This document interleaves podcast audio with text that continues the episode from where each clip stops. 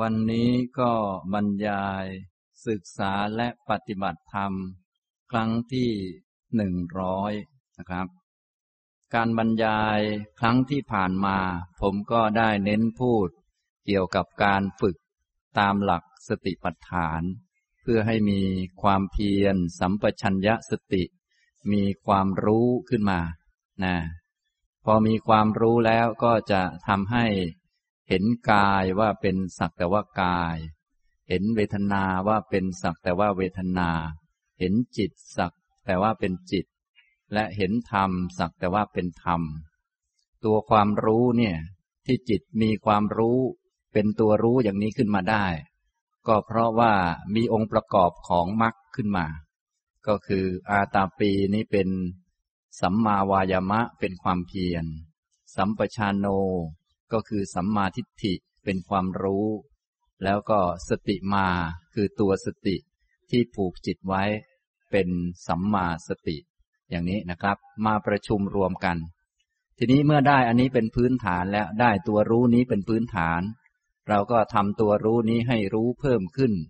มีกำลังขึ้นมีปัญญามากขึ้น โดยการเพิ่มมรรคองค์อื่นเข้ามาให้ครบทั้งแปดนะ เมื่อมีความรู้ตัวแล้วต่อมาก็ สิ่งใดที่ไม่ดี ความคิดใดไม่ดีก็ให้ไปทำความเพียรเพื่อละ ความคิดใดที่ดีเป็นสัมมาสังกัปปะก็ไปทำความเพียรเพื่อที่จะเจริญคำพูดไหนไม่ดีก็ไปทำความเพียรเพื่อละคำพูดไหนที่ดีก็ไปทำความเพียรเพื่อเจริญ ก็เจริญสัมมาวาจาขึ้นมานะการกระทำสิ่งใดที่ไม่ดีก็ ไปทำความเพียรเพื่องดเว้นละ ให้หมดไป การกระทำอันใดที่ดีก็ไปทำให้มีขึ้น เป็นการเจริญ สัมมากัมมันตะ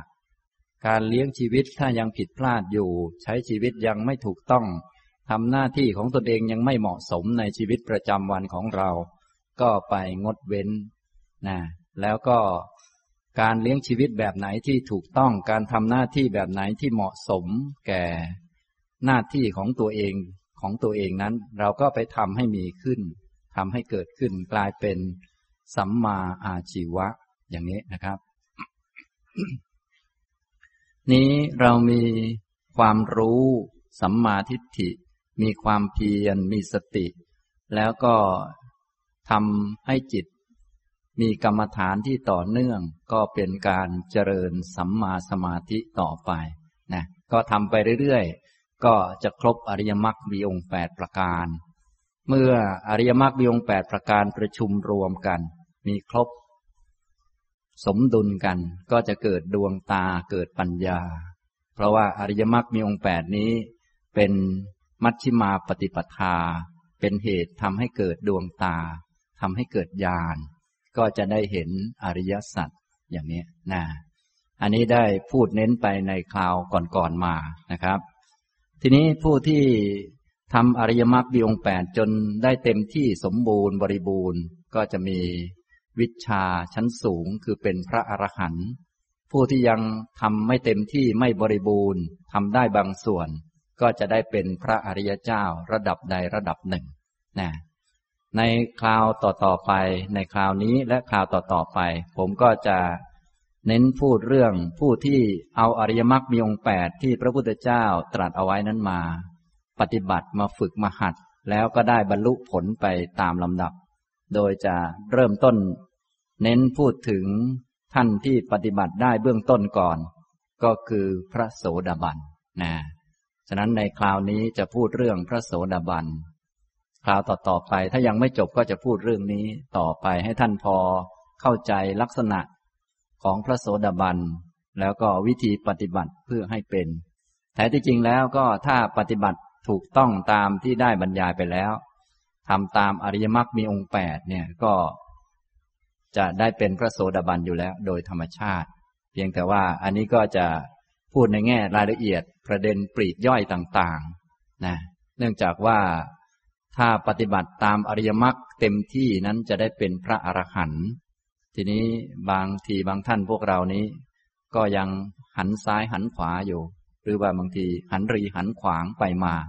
ถ้าพูดถึงพระอรหันต์บางทีก็ดูเหมือนจะเกินความสามารถไป เราก็พูดลงมาให้ต่ำลงมานะก็คือพูดมาถึงพระโสดาบันที่ท่านทำอริยมรรคยังไม่เต็มที่ยังไม่บริบูรณ์นี่แหละว่าท่านทำได้ส่วนไหนบ้างนะเราจะได้เลือกมาทำ แต่ถ้าว่าไปแล้วถ้าเราไม่คิดอะไรมากแล้วเราก็พระพุทธเจ้าสอนอย่างไร ให้เจริญศีลสมาธิปัญญาอะไร เราก็ทำให้เต็มที่ไปนั่นแหละ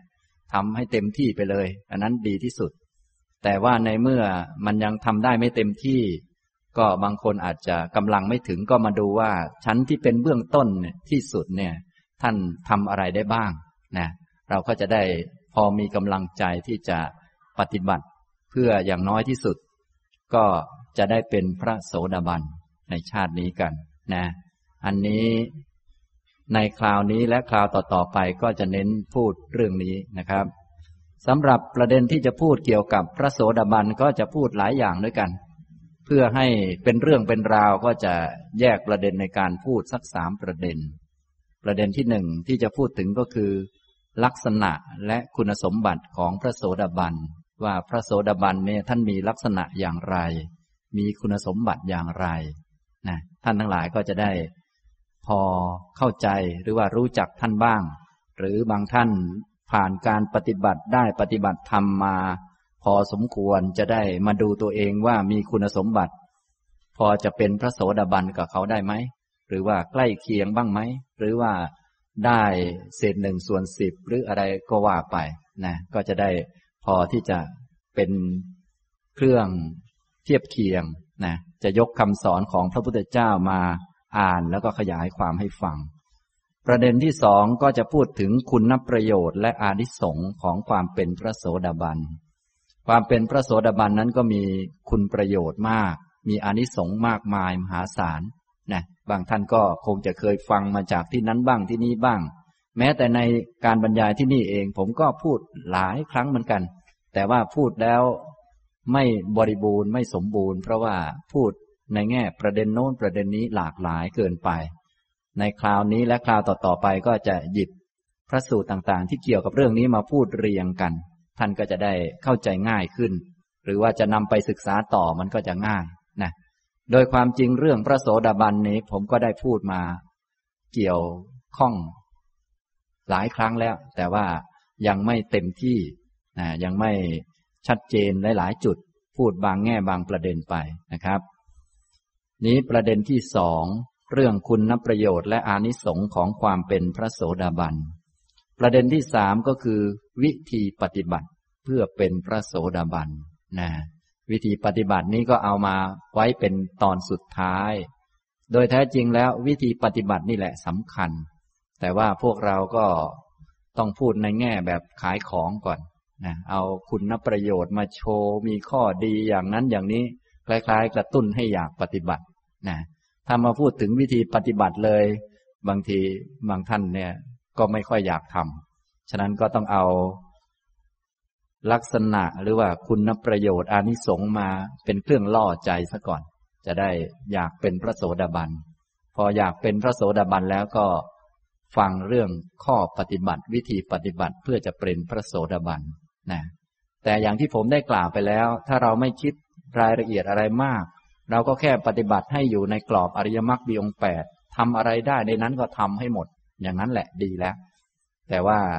ที่พูดเป็นตามลำดับนี้ก็เพื่อว่าสำหรับบางท่านที่เมื่อไปอ่านแล้วอาจจะทำได้ไม่หมดก็อาจจะหมดกำลังใจก่อน ก็เลยพูดถึงว่าเอาละถ้าทำไม่ถึง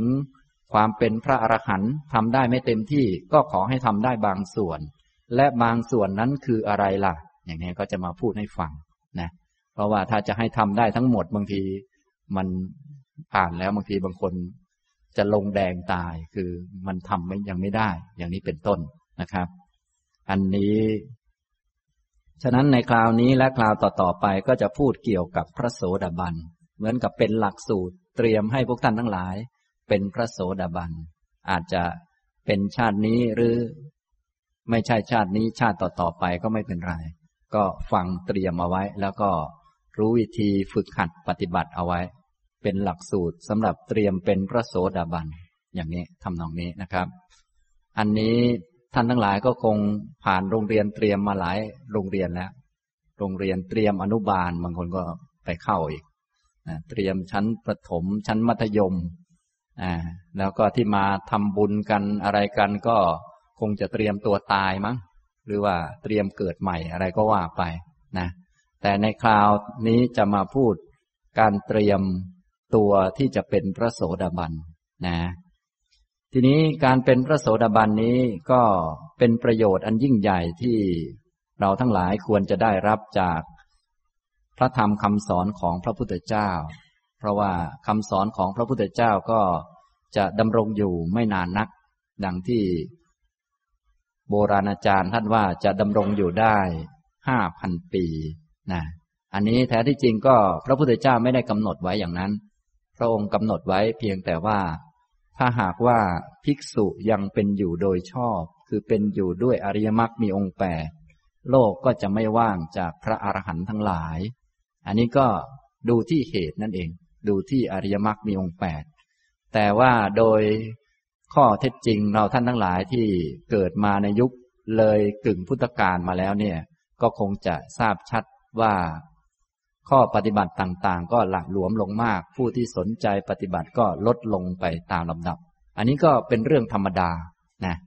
ฉะนั้นศาสนาของพระพุทธเจ้าก็จะหมดไปอาจจะ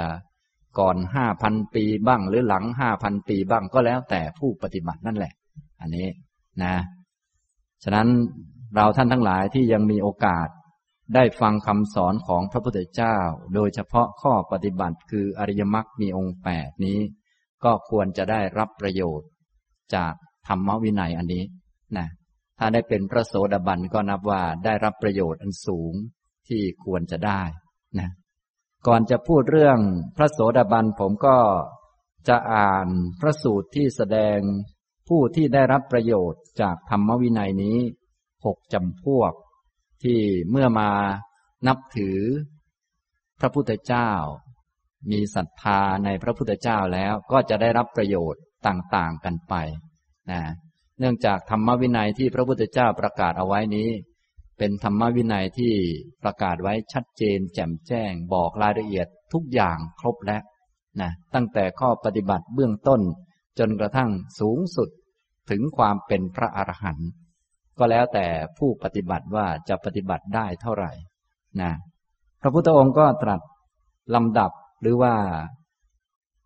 แสดงถึงผู้ได้รับประโยชน์จากธรรมวินัยนี้ที่พระองค์แสดงเอาไว้แล้วหกจำพวก ในมัชฌิมนิกายมูลปัญนาอาลคัตทูปมะสูตร ข้อ 248 พระพุทธองค์ตรัสว่า ภิกษุทั้งหลาย ในธรรมที่เรากล่าวไว้ดีแล้วอย่างนี้ ซึ่งเป็นธรรมง่าย เปิดเผย ปรากฏ ไม่มีเงื่อนปมแล้ว ภิกษุเหล่าใดเป็นอรหันตะขีนาศพอยู่จบพรหมจรรย์แล้วทำกิจ ที่ควรทำเสร็จแล้วปรงภาระได้แล้ว บรรลุประโยชน์ตนโดยลำดับแล้ว สิ้นภวะสังโยชน์แล้ว หลุดพ้นเพราะรู้โดยชอบ ภิกษุเหล่านั้นย่อมไม่มีวัตตะเพื่อจะบัญญัติต่อไป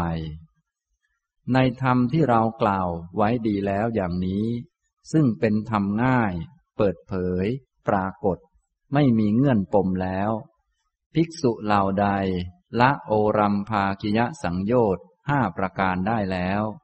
ภิกษุเหล่านั้นทั้งหมดเป็นโอปมาติกะ ปรินิพานในพรหมโลกนั้น ไม่ต้องกลับมาจากโลกนั้นอีก ในธรรมวินัยที่เรากล่าวไว้ดีแล้วอย่างนี้ ซึ่งเป็นธรรมง่าย เปิดเผย ปรากฏ ไม่มีเงื่อนปมแล้ว ภิกษุเหล่าใดละสังโยชน์สามประการได้แล้ว มีราคะโทสะและโมหะเบาบาง ภิกษุเหล่านั้นทั้งหมดเป็นสกทาคามี มาสู่โลกนี้คราวเดียวเท่านั้น ก็จะทำที่สุดแห่งทุกได้ ในธรรมที่เรากล่าวไว้ดีแล้วอย่างนี้ ซึ่งเป็นธรรมง่าย เปิดเผย ปรากฏไม่มีเงื่อนปมแล้ว ภิกษุเหล่าใดละสังโยชน์สามประการได้แล้ว ภิกษุเหล่านั้นทั้งหมดเป็นโสดาบัน ไม่มีทางตกต่ำ มีความแน่นอนที่จะสำเร็จสัมโพธิในวันข้างหน้า ภิกษุทั้งหลาย ในธรรมที่เรากล่าวไว้ดีแล้วอย่างนี้ ซึ่งเป็นธรรมง่าย เปิดเผย ปรากฏ ไม่มีเงื่อนปม ภิกษุเหล่าใด เป็นธรรมานุสารี สัทธานุสารี ภิกษุเหล่านั้นทั้งหมดจะตรัสรู้ในภายหน้า ในธรรมที่เรากล่าวไว้ดีแล้วอย่างนี้ ซึ่งเป็นธรรมง่าย เปิดเผย ปรากฏ ไม่มีเงื่อนปมแล้ว ภิกษุเหล่าใดมีเพียงความเชื่อและความรักในเรา คนเหล่านั้นทั้งหมดจะได้ไปสวรรค์ในภายหน้า พระผู้มีพระภาคได้ตรัสภาสิทธินี้แล้ว ภิกษุเหล่านั้นมีใจยินดีต่างชื่นชมพระภาสิทธิของพระผู้มีพระภาค ดังนี้แลอาละคัตทูปมะสูตรที่สองจบนะพระสูตรนี้ก็กล่าวถึงผู้ที่ได้รับประโยชน์ในธรรมวินัยที่พระองค์ตรัสเอาไว้ดีแล้ว ในธรรมที่พระองค์ ตรัสเอาไว้ดีแล้วอย่างนี้ซึ่งเป็นธรรมะที่ง่าย เปิดเผย ปรากฏไม่มีเงื่อนปม ไม่มีเงื่อนงำใด ๆ ทั้งสิ้นนะชี้แจงแสดงออกมาอย่างชัดเจน แบบที่ผมได้นำมาอ่านแล้วก็ขยายความให้ท่านฟัง ท่านทั้งหลายคงจะเข้าใจวิธีปฏิบัติ ที่พระองค์แสดงเอาไว้อย่างครบถ้วนทีเดียว ส่วนจะปฏิบัติได้หรือไม่ได้นี้ก็เป็นเรื่องส่วนตัวของพวกเราโดยเฉพาะ ส่วนหน้าที่ของพระศาสดานั้นพระองค์ทำไว้อย่างสมบูรณ์แบบทีเดียว คือแสดงไว้อย่างชัดเจนครบถ้วน ง่ายแล้วก็เปิดเผย ทีนี้ในธรรมะที่พระองค์แสดงไว้อย่างนั้น ก็มีคนที่ได้รับประโยชน์อยู่หกกลุ่มด้วยกัน กลุ่มที่หนึ่งก็คือ ผู้ที่เป็นพระอรหันต์อันนี้คงไม่ต้องห่วงท่านนะ พวกเราบางท่านนี้ชอบห่วงพระอรหันต์ว่า เอ พระอรหันต์ท่านตายแล้วท่านไปไหน ก็ว่าไป ไม่ต้องห่วงท่านหรอกห่วงตัวเองว่าตายแล้วจะเกิดที่ไหนดีกว่า เนี่ย อย่างนี้นะ อันนี้นี่ก็ท่านที่หนึ่งเป็นพระอรหันตขีนาศพอยู่จบพรหมจรรย์ทำกิจที่ควรทำเสร็จแล้วปรงภาระได้แล้วบรรลุประโยชน์ตนโดยลำหลับแล้ว สิ้นภวะสัญญชน์แล้ว หลุดพ้นเพราะรู้โดยชอบ ภิกษุเหล่านั้นย่อมไม่มีวัตตะ เพื่อจะบัญญัติต่อไปนะผู้ที่เป็นพระอรหันต์ก็ไม่มีวัตตะ ไม่มีขันห้าที่จะมาบัญญัติเป็นคนเป็นหญิงเป็นชายได้อีกต่อไป นี้ก็ท่านที่หนึ่งถือว่าได้รับประโยชน์ขั้นสูงสุดที่ไม่มีประโยชน์อะไรที่จะสูงกว่านี้แล้ว ได้ทำกิจที่ควรทำจบสิ้นแล้ว ถ้าไม่ได้เป็นพระอรหันต์ก็แสดงว่ายังมีกิจที่ควรทำที่ยังไม่ได้ทำอยู่อีก แต่ถ้าเป็นพระอรหันต์ก็จบกิจแล้วนะถ้าเป็นอย่างนี้ก็คล้าย ๆ กับว่าพวกเราเนี่ย ถ้ารู้หน้าที่ของตนเองก็คล้าย ๆ กับว่า ที่มาเกิดมาเกิดเนี่ย ก็เพื่อทำกิจให้มันจบเท่านั้นแหละ เพราะถ้ามันไม่จบมันไม่จบนะ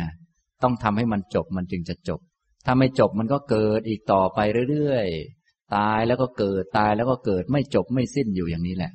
ฉะนั้นถ้าเราได้ฟังธรรมะปุ๊บเนี่ยก็จะเข้าใจว่า เราทุกคนที่เกิดมาก็เพื่อมาทำให้มันจบเรื่องกัน ถ้าไม่ทำให้มันจบมันก็ไม่จบนะ อย่างนี้ไปเรื่อยๆ จึงเป็นเรื่องบังคับ เป็นเรื่องบังคับมาก ๆ เลย เป็นเรื่องของ เป็นไปตามเหตุตามปัจจัย ถ้าไม่ถึงนิพพานมันก็ไม่ตายจริง ทุกคนไปอย่างนี้ ถึงจะแช่งให้ตาย ไม่ให้มันได้ผุดได้เกิด มันก็ผุดเกิดอยู่อย่างนั้นแหละ เพราะมันเป็นไปตามธรรมะ เป็นไปตามธรรมดา นะท่านทั้งหลายจึงไม่ต้องไปแช่งใคร ไม่ให้ได้ผุดไม่ให้ได้เกิด เพราะว่ายังไงมันก็เกิดอยู่แล้ว รวมทั้งเราด้วยนะส่วนผู้ที่ไม่ต้องผุดไม่ต้องเกิดก็คือพระอรหันต์นั่นแหละ นะ อย่างนี้ทำนองนี้ ท่านก็ไม่ต้องไปแช่งให้ใครตายก็ได้ ไม่ต้องไปอยากให้ใครตาย เพราะมันไม่ตายจริง ทุกคนเป็นอย่างนั้นแหละ ตายแล้วก็เกิดใหม่ทุกคนไป อย่างนี้มันเป็นธรรมดาธรรมชาติ พวกเราเกิดมาถ้ารู้หน้าที่ของตัวเองก็คือ มีหน้าที่มาทำให้มันจบ เพราะถ้ามันไม่จบมันก็ไม่จบ มันก็ยังเป็นอย่างนี้อยู่ ก็ยังต้องแก่อยู่ แก่แล้วก็ตาย ตายแล้วก็เกิดใหม่อยู่อย่างนี้ วนอย่างนี้ ไม่มีทางออกเลย มีอยู่ทางเดียวที่พระพุทธเจ้าบอกเอาไว้ คืออริยมรรคมีองค์แปดนะหน้าที่ของพวกเราก็มาทำให้มันจบนะพระอรหันต์ท่านก็จบกิจเรียบร้อยแล้ว ทำกิจที่ควรทำเสร็จแล้ว เนี่ยผู้ที่ได้รับประโยชน์กลุ่มที่หนึ่งนะเราก็เอาไว้เหนือหัวไว้บูชาท่าน อย่างที่พวกเราทำกันนั่นแหละนะต่อมากลุ่มที่สองที่ได้รับประโยชน์จากธรรมวินัยที่พระพุทธเจ้าตรัสเอาไว้แล้วก็คือท่านที่เป็นพระอนาคามี ท่านนี้ละโอรัมภากิยสัญโยชน์ห้าประการได้แล้ว ละสัญโยชน์เครื่องผูกท่านไว้ในภพ เบื้องต่ำได้แล้วภพเบื้องต่ำก็คือภพกามภพบนี่แหละ เป็นภพเบื้องต่ำเนื่องจากเกลือกกลั้วอยู่กับรูปเสียงกลิ่นรสสัมผัส แย่งชิงกันในสิ่งที่เอาไปด้วยไม่ได้นะหมุนวนอยู่กับสิ่งเหล่านี้ เขาเรียกว่าพบเบื้องต่ำผู้ที่ละเครื่องผูก ในเรื่องเหล่านี้ได้แล้ว ก็เป็นพระอนาคามี ละสักกายทิฏฐิวิจิกิจฉาสีลัพตะปรามาตกามราคะปฏิฆะได้แล้ว อันนี้เป็นพระอนาคามี ท่านก็จะไปเกิดที่พรหมโลกแล้วก็ปรินิพานในที่นั้น นี้ก็เป็นผู้ที่ได้รับประโยชน์จากคำสอนของพระพุทธเจ้า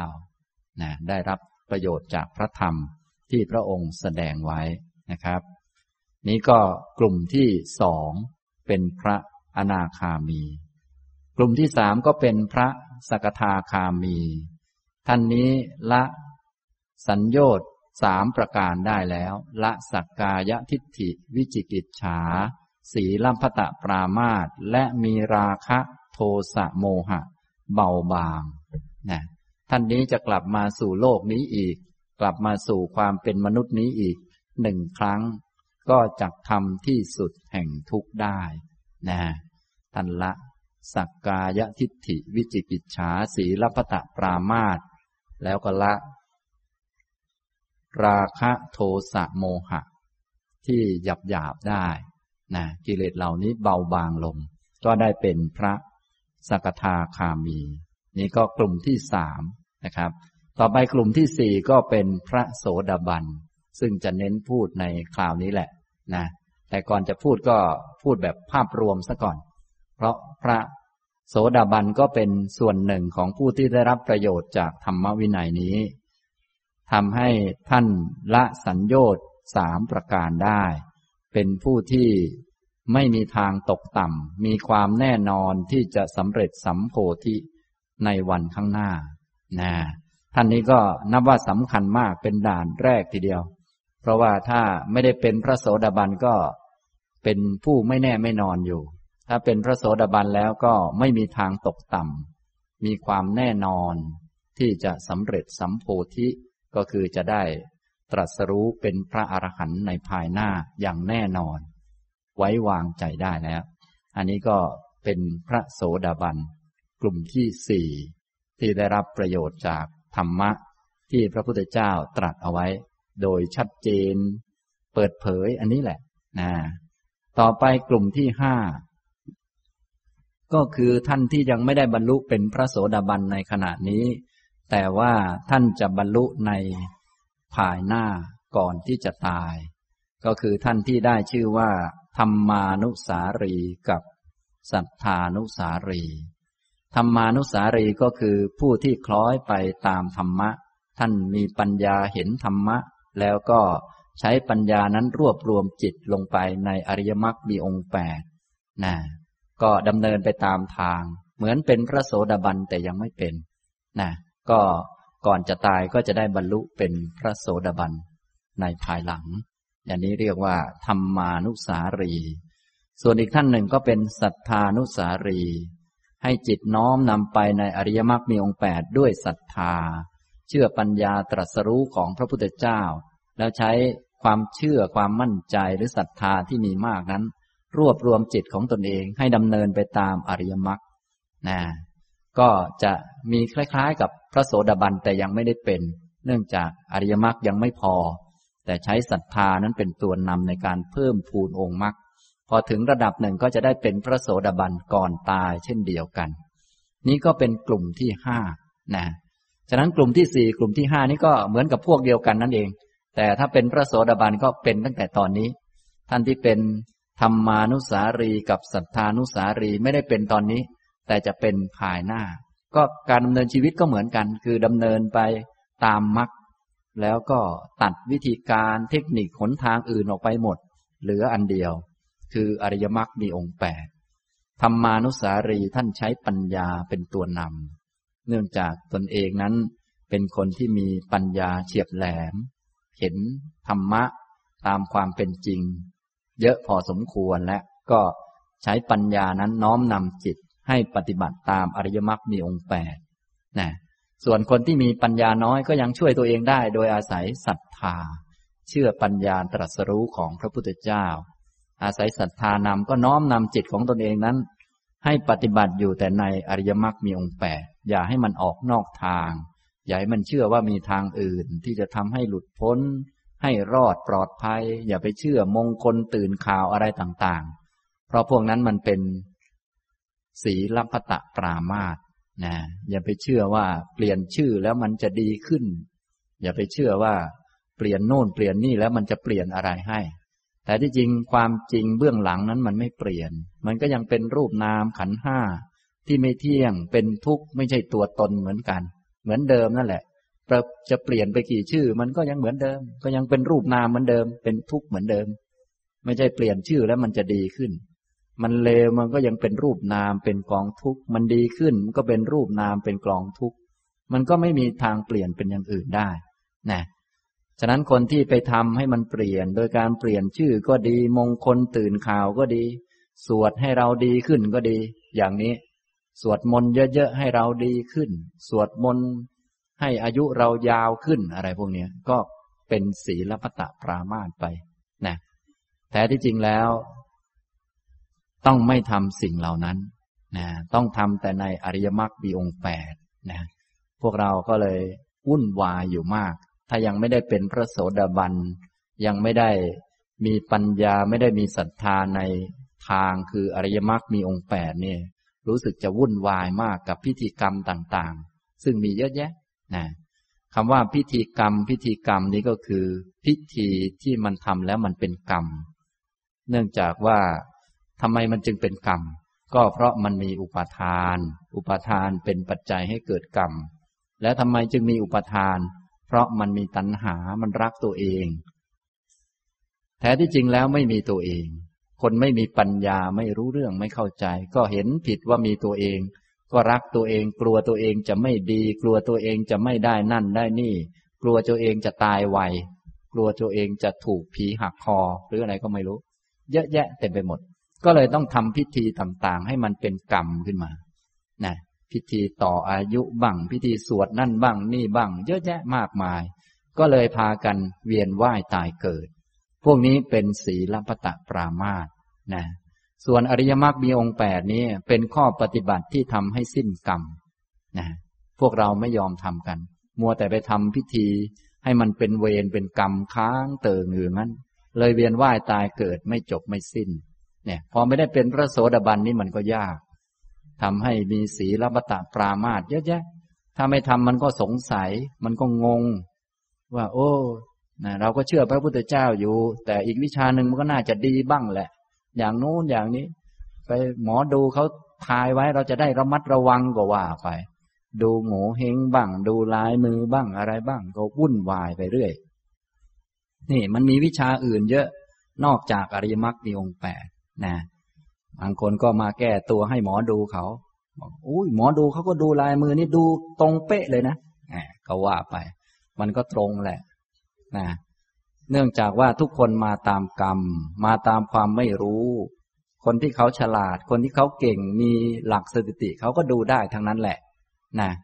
แต่พระพุทธเจ้านี้ท่านไม่ได้ให้เอาวิชาที่เกิดจากความไม่รู้มาเป็นที่พึ่ง ให้เอาสิ่งที่เกิดจากความรู้นั้นเป็นที่พึ่ง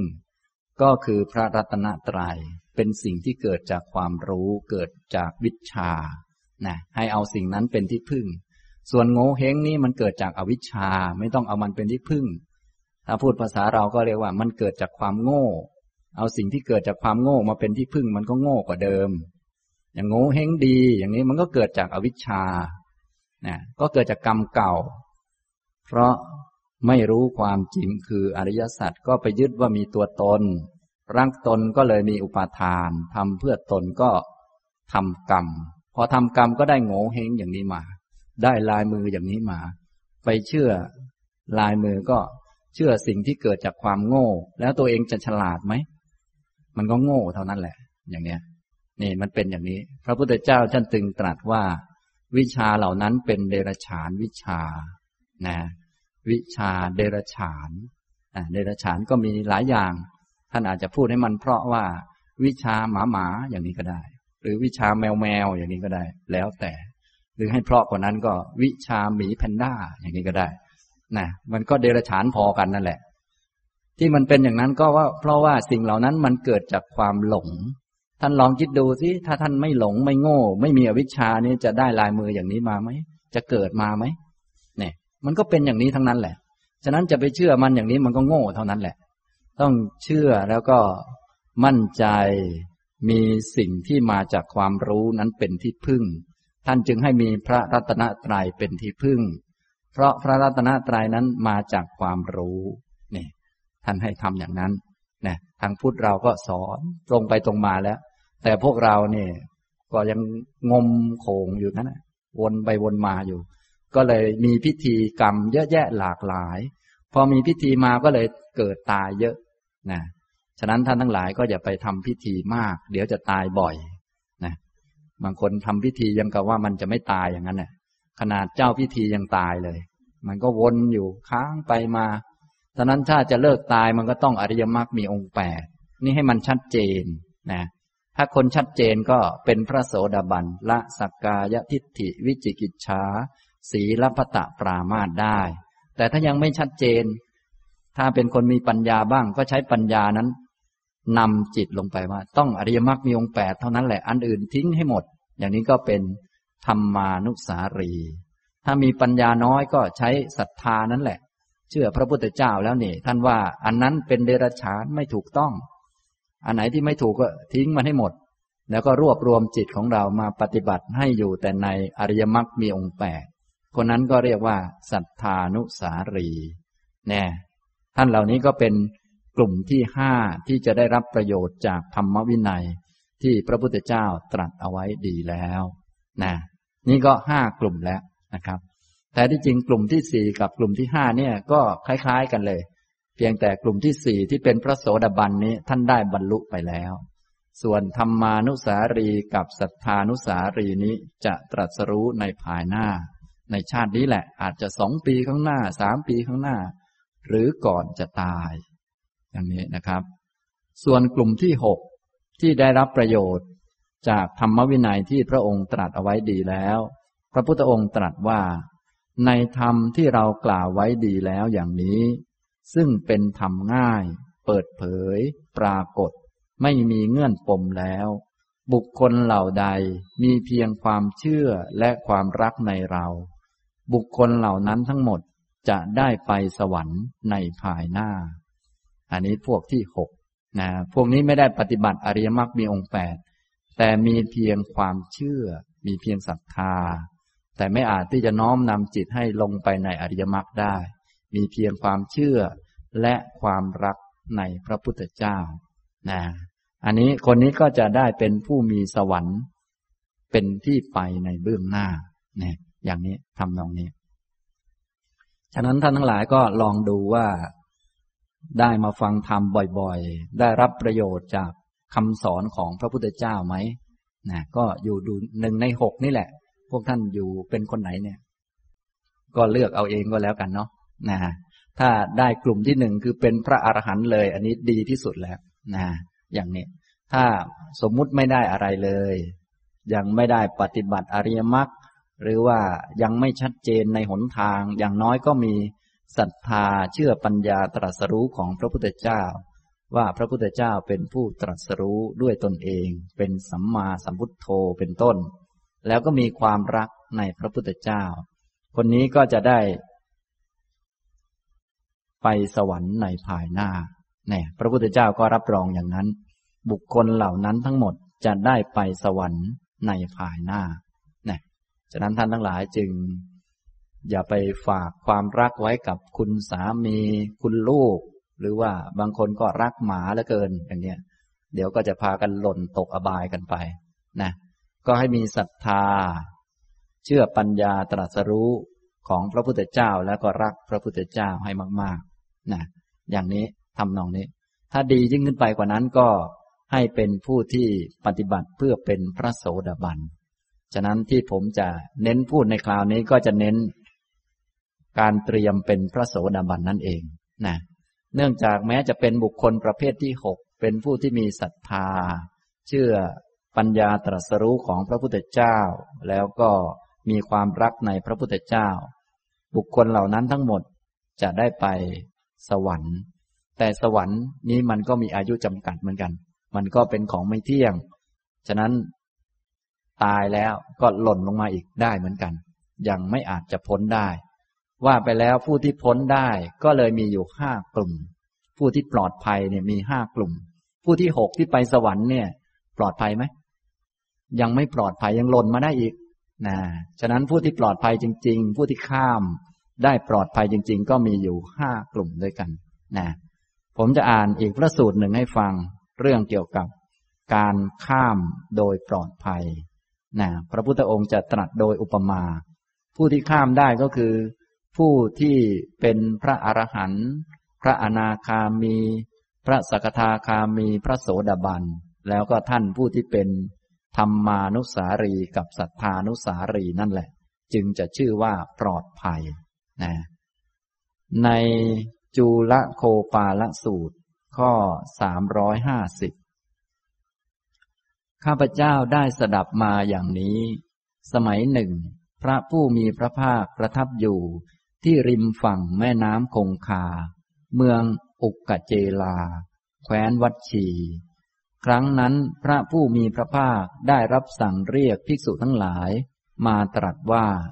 ภิกษุทั้งหลาย ภิกษุเหล่านั้นทูลรับสนองพระดำรัสแล้ว พระผู้มีพระภาคจึงได้ตรัสเรื่องนี้ว่า ภิกษุทั้งหลาย เรื่องเคยมีมาแล้ว นายโคบาลชาวแคว้นมคต เป็นคนโง่มาแต่กำเนิด ในสารทสมัยซึ่งเป็นเดือนท้ายแห่งฤดูฝน มิได้พิจารณาฝั่งนี้และฝั่งโน้นแห่งแม่น้ำคงคา ต้อนฝูงโคให้ข้ามไปสู่ฝั่งเหนือ ของชาวแคว้นวิเทหะ ณสถานที่ที่ไม่ใช่ท่า ครั้งนั้นฝูงโคว่ายเข้าไปในวังน้ำวน กลางแม่น้ำคงคา ถึงความพินาศในแม่น้ำนั้น ข้อนั้นเพราะเหตุไร เพราะนายโคบาล ชาวแคว้นมคตนั้น เป็นคนโง่มาแต่กำเนิด ในสารทสมัยซึ่งเป็นเดือนท้ายแห่งฤดูฝน มิได้พิจารณาฝั่งนี้และฝั่งโน้น แห่งแม่น้ำคงคา ต้อนฝูงโคให้ข้ามไปสู่ฝั่งเหนือ ของชาวแคว้นวิเทหะณสถานที่ ที่มิใช่ท่า แม้ฉันใด ภิกษุทั้งหลาย สมณะหรือพราหมณ์เหล่าใดเหล่าหนึ่ง ก็ฉันนั้นเหมือนกัน ไม่ฉลาดในโลกนี้ ไม่ฉลาดในโลกหน้า ไม่ฉลาดในธรรม อันเป็นที่อยู่แห่งมารไม่ฉลาดในธรรม อันไม่เป็นที่อยู่แห่งมารไม่ฉลาดในธรรม อันเป็นที่อยู่แห่งมัจจุ ไม่ฉลาดในธรรมอันไม่เป็นที่อยู่แห่งมัจจุ ชนเหล่าใดเข้าใจถ้อยคำของสมณะหรือพราหมณ์เหล่านั้นว่า เป็นถ้อยคำที่ตนควรฟัง ควรเชื่อ ความเข้าใจของชนเหล่านั้นจักเป็นไปเพื่อสิ่งไม่ใช่ประโยชน์ เพื่อความทุกข์ตลอดกาลนาน ข้อ 351 ภิกษุทั้งหลาย เรื่องเคยมีมาแล้ว นายโคบาลชาวแคว้นมคต เป็นคนฉลาดมาแต่กำเนิด ในสาธระในสารทสมัยซึ่งเป็นเดือนท้ายแห่งฤดูฝน พิจารณาฝั่งนี้และฝั่งโน้นแห่งแม่น้ำคงคา ต้อนฝูงโคให้ข้ามไปสู่ฝั่งเหนือของชาวแคว้นวิเทหะ ณสถานที่ที่เป็นท่า นายโคบานนั้นต้อนเหล่าโคที่เป็นจ่าฝูง ซึ่งเป็นผู้นำฝูงให้ข้ามไปก่อน โคเหล่านั้นว่ายตัดกระแสนแม่น้ำคงคา ข้ามไปถึงฝั่งได้โดยสวัสดี จากนั้นจึงต้อนเหล่าโคที่มีกำลัง และโคที่ฝึกไว้ ให้ข้ามไป โคเหล่านั้นว่ายตัดกระแสแม่น้ำคงคา ข้ามไปถึงฝั่งได้โดยสวัสดี จากนั้นจึงต้อนเหล่าโคหนุ่มสาวให้ข้ามไป โคเหล่านั้นว่ายตัดกระแสแม่น้ำคงคา ข้ามไปถึงฝั่งได้โดยสวัสดี จากนั้นจึงต้อนเหล่าลูกโคที่มีกำลังน้อย ให้ข้ามไป โคเหล่านั้นก็ว่ายตัดกระแสแม่น้ำคงคา ข้ามไปถึงฝั่งได้โดยสวัสดี ภิกษุทั้งหลาย เรื่องเคยมีมาแล้ว ลูกโคเล็กที่เกิดในวันนั้น ลอยไปตามเสียงโคที่เป็นแม่ แม้ลูกโคนั้นก็ว่ายตัดกระแสแม่น้ำคงคา ข้ามไปถึงฝั่งได้ โดยสวัสดี ข้อนั้นเพราะเหตุไร เพราะนายโคบาลชาวแคว้นมคตนั้น เป็นคนฉลาดมาแต่กำเนิด ในสารทสมัยซึ่งเป็นเดือนท้าย แห่งฤดูฝน พิจารณาฝั่งนี้และฝั่งโน้น แห่งแม่น้ำคงคา ต้อนฝูงโคให้ข้ามไปสู่ฝั่งเหนือ ของชาวแคว้นวิเทหะ ณสถานที่ที่ใช่ท่า ฉันใด สมณะหรือพรามเหล่าใดเหล่าหนึ่ง ก็ฉันนั้นเหมือนกัน ฉลาดในโลกนี้ ฉลาดในโลกหน้า ฉลาดในเตภูมิกธรรม อันเป็นที่อยู่แห่งมาร ฉลาดในธรรมอันไม่เป็นที่อยู่แห่งมารฉลาดในเตภูมิกธรรมอันเป็นที่อยู่แห่งมัจจุ ฉลาดในธรรมอันไม่เป็นที่อยู่แห่งมัจจุ ชนเหล่าใด เข้าใจถ้อยคำของสมณะหรือพราหมณ์เหล่านั้น ว่าเป็นถ้อยคำที่ตนควรฟัง ควรเชื่อ ความเข้าใจของชนเหล่านั้นจะเป็นไปเพื่อประโยชน์ เพื่อความสุข ตลอดกาลนาน ข้อ 352 ภิกษุทั้งหลายเหล่าโคที่เป็นจ่าฝูง เป็นผู้นำฝูงว่ายตัดกระแสแม่น้ำคงคา ข้ามไปถึงฝั่งได้โดยสวัสดี แม้ฉันใด ภิกษุทั้งหลายที่เป็นอรหันตะขีนาศก็ฉันนั้นเหมือนกัน อยู่จบพรหมจรรย์แล้ว ทำกิจที่ควรทำเสร็จแล้วปรงภาระได้แล้ว บรรลุประโยชน์ตนโดยลำดับแล้ว สิ้นภวะสังโยชน์แล้ว หลุดพ้นเพราะรู้โดยชอบ ก็ชื่อว่าว่ายตัดกระแสมารข้ามไปถึงฝั่งได้โดยสวัสดีเหล่าโคที่มีกำลังและโคที่ฝึกไว้ ว่ายตัดกระแสแม่น้ำคงคา ข้ามไปถึงฝั่งได้โดยสวัสดี แม้ฉันใด ภิกษุทั้งหลายที่เป็นโอปปาติกะ ก็ฉันนั้นเหมือนกัน เพราะโอรัมภาคิยะสังโยชน์ห้าประการสิ้นไป จึงปรินิพานในพรหมโลกนั้น ไม่ต้องกลับมาจากโลกนั้นอีก ก็ชื่อว่าว่ายตัดกระแสมารข้ามไปถึงฝั่งได้โดยสวัสดี เหล่าโคหนุ่มและโคสาวว่ายตัดกระแสแม่น้ำคงคา ข้ามไปถึงฝั่งได้โดยสวัสดี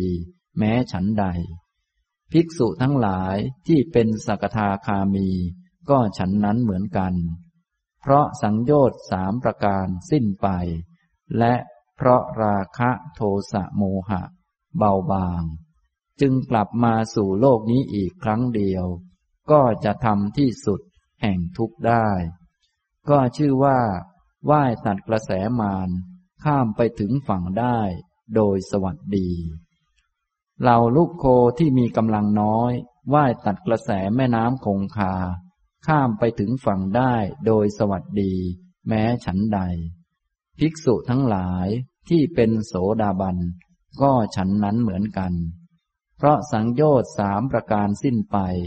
จึงไม่มีทางตกต่ำ มีความแน่นอนที่จะสำเร็จสัมโพธิในวันข้างหน้า ก็ชื่อว่าว่ายตัดกระแสมารข้ามไปถึงฝั่งได้โดยสวัสดี ลูกโคเล็กที่เกิดในวันนั้น ลอยไปตามเสียง โคที่เป็นแม่ว่ายตัดกระแสแม่น้ำคงคา ข้ามไปถึงฝั่งได้โดยสวัสดี แม้ฉันใด ภิกษุทั้งหลายก็ฉันนั้นเหมือนกัน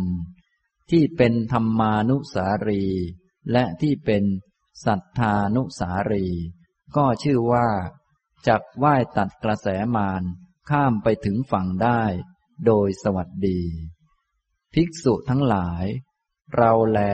เป็นผู้ฉลาดในโลกนี้ ฉลาดในโลกหน้า ฉลาดในเตภูมิกธรรมอันเป็นที่อยู่แห่งมาร